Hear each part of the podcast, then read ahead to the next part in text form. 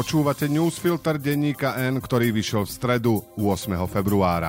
Udalosti dnes vybral a komentoval Filip Obradovič. Ja som Braňo Bezák.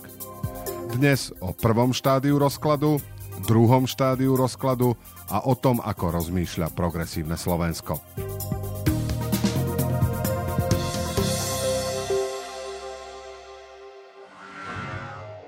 Môžu byť obľúbené modely Hyundai ešte výhodnejšie? Áno, so špeciálnou edíciou Play.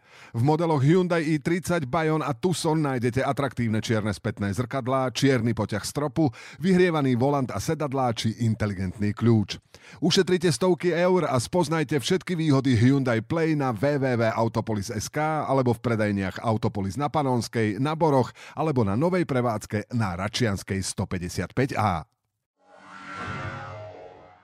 Nemá to byť prečo inak. Každý, kto chce najbližších 8 mesiacov zostať pri rozume a celkom sa nezblázniť, by sa mal vo vlastnom záujme pripraviť na najšpinavšiu predvolebnú kampaň, aká sa na Slovensku doteraz odohrala.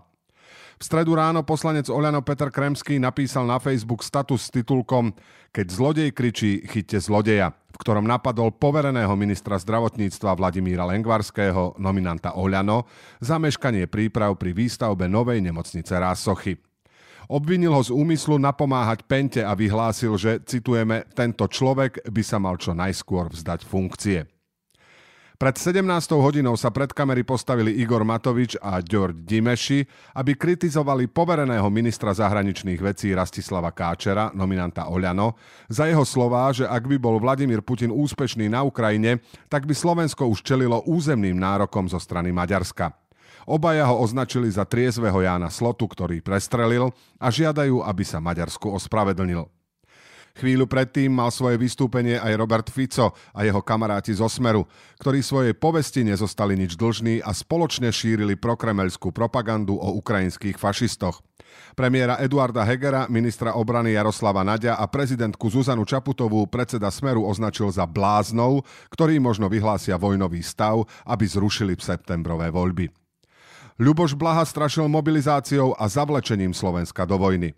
Toto reálne hrozí, rodiny prídu o svojich synov, ženy o svojich mužov, hovoril Blaha. Toto je len začiatok, prešiel iba týždeň, čo si parlament skrátil volebné obdobie do septembra tohto roku a už je zjavné, že bez štupľov do nosa a gumákov to nepôjde. Ak ide o lídra Oľano, nemôže si pomôcť neriadená strela, ktorá páli hlava nehlava, raz bije za práva hetero, potom sa chváli 200 eurami a obedmi zadarmo, proti ktorým sám brojil, medzi tým kope do progresívcov, ide aj cez svojich ľudí po vybraných ministroch Hegerovej vlády, čím automaticky podrýva nielen jej členov, ale hlavne jej predsedu. Vyzerá to a aj to bude vyzerať nasledujúce mesiace ako totálny chaos, v ktorom už nič nedáva zmysel, ale pozor, on sa v ňom vie orientovať.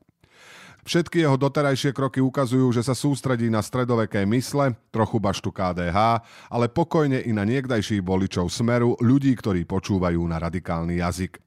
Matovič by bol rád malým Ficom, napokon jeho bezbrehým rozhadzovačným populizmom, ktorým pošliapava všetky písané aj nepísané pravidlá, ho za tie 3 roky predbehol. Čo sa týka predsedu Smeru, nič sa nezmenilo. Cynický technológ moci, pokiaľ má nad sebou kontrolu, čo nebývalo vždy zvykom, má rád vo veciach poriadok a všetko podriaďuje jasne vytýčenému plánu. Je ochotný obetovať celú republiku, len aby sa opäť dostal k moci a napravil chyby z minulosti, ktoré ho priviedli do rizika, že skončí za mrežami. Dlho platilo, že Igor Matovič potreboval na svoj politický úspech Roberta Fica. To je po vláde s Borisom Kolárom pasé. Za to Robert Fico Igorovi Matovičovi ďakuje. Nebyť takej chaotickej a zákernej osoby vo vláde, dnes nebojuje o víťazstvo vo voľbách. Ešte 8 mesiacov. Tak si to zhrňme. Vláda Igora Matoviča na návrh Smer-Rodina zrušila deťom obedy zadarmo, aby ich napokon na návrh Smer-Rodina cez pozmeňujúci návrh parlament aj hlasmi Oľano opäť schválil.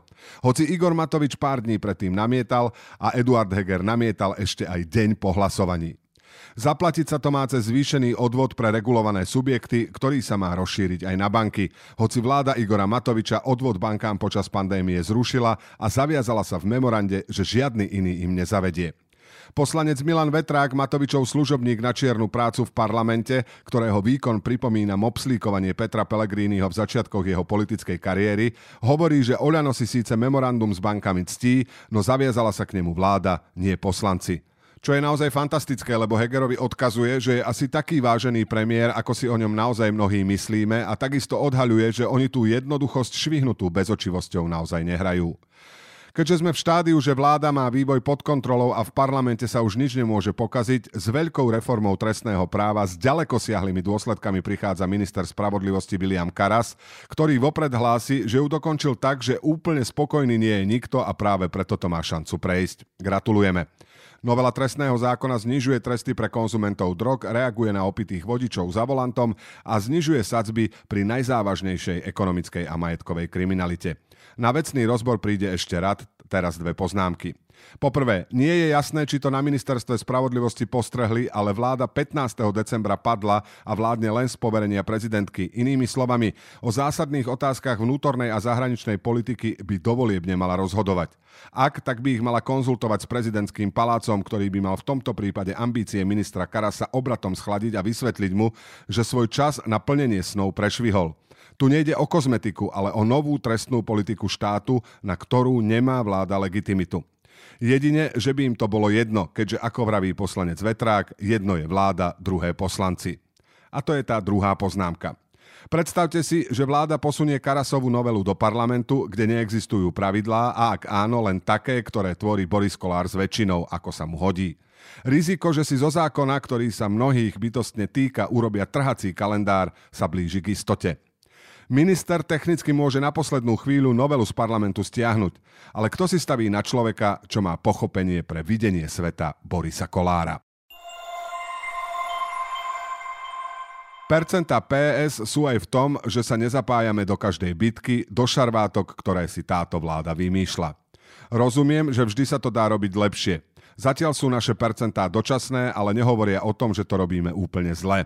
Povedal v rozhovore s Monikou Tódovou podpredseda Progresívneho Slovenska Michal Truban, ktorý pred 3 rokmi viedol koalíciu PS Spolu neúspešne do volieb.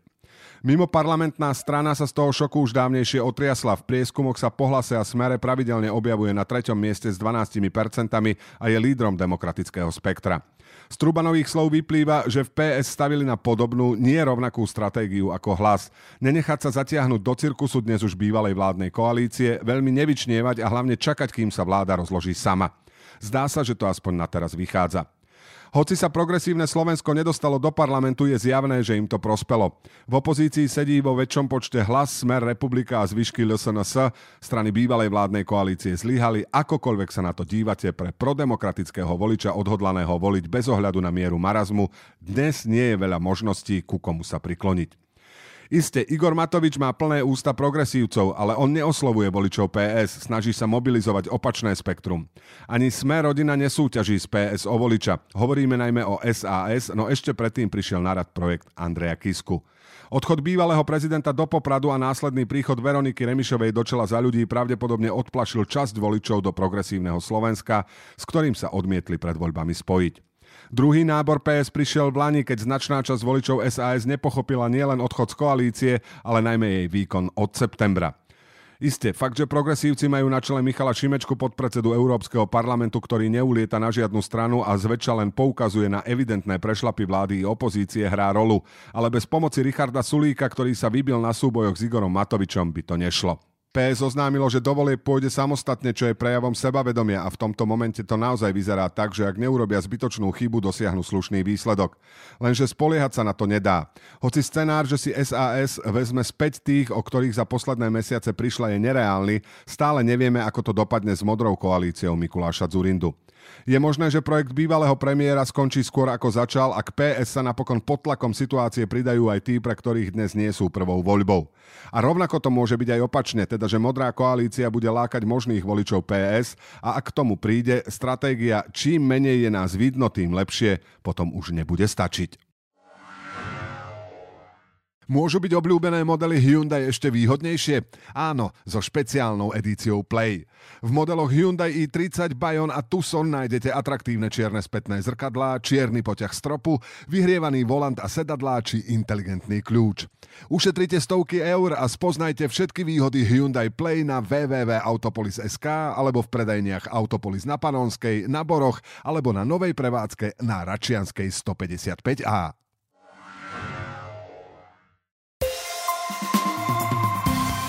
A teraz ešte správy jednou vetou. Generálny prokurátor Maro Žilinka pred poslancami tvrdil, že ochrankári chceli o únose vietnamského občana vypovedať, no keď mali uviesť ich mená, už sa nikomu neozvali. Žilinka odmieta, že by to bolo pre jeho verejné výroky o prípade a pre stratu dôvery. Teraz hovorí, že je možné, že vypočujú úplne všetkých ochrankárov. Ústavný súd sa bude zaoberať návrhom prezidentky Čaputovej na preskúmanie paragrafu 363.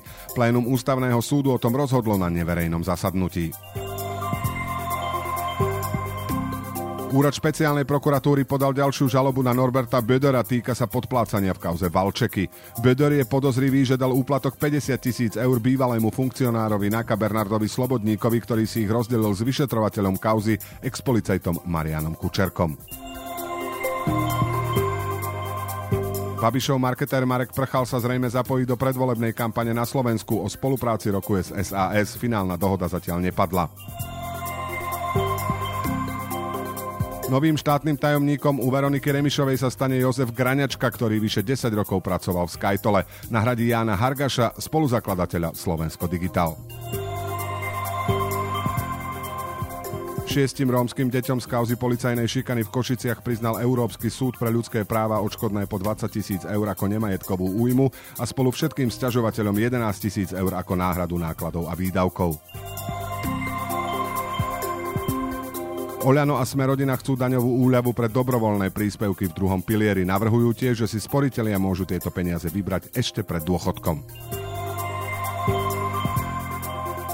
Udalosti do dnešného newsfiltra vybral a komentoval Filip Obradovič a na záver posledné slovo odo mňa. Politická scéna v niečom pripomína tú hudobnú. V oboch ide o popularitu, kapely si navzájom preberajú členov, niektoré zaniknú a z ich zvyškov vzniknú nové. Občas sa podarí comeback, či vznikne superskupina, ktorá chce sťažiť z popularity, ktorú si jej členovia donesú z predošlých projektov. Ale na žiadnej hudobnej scéne nemôže byť viac kapiel ako hudobníkov. Toto by som chcel odkázať Robertovi Mistríkovi, ktorý ohlásil, že pracuje na vytvorení ďalšej politickej nádeje pre Slovensko. Do počutia zajtra.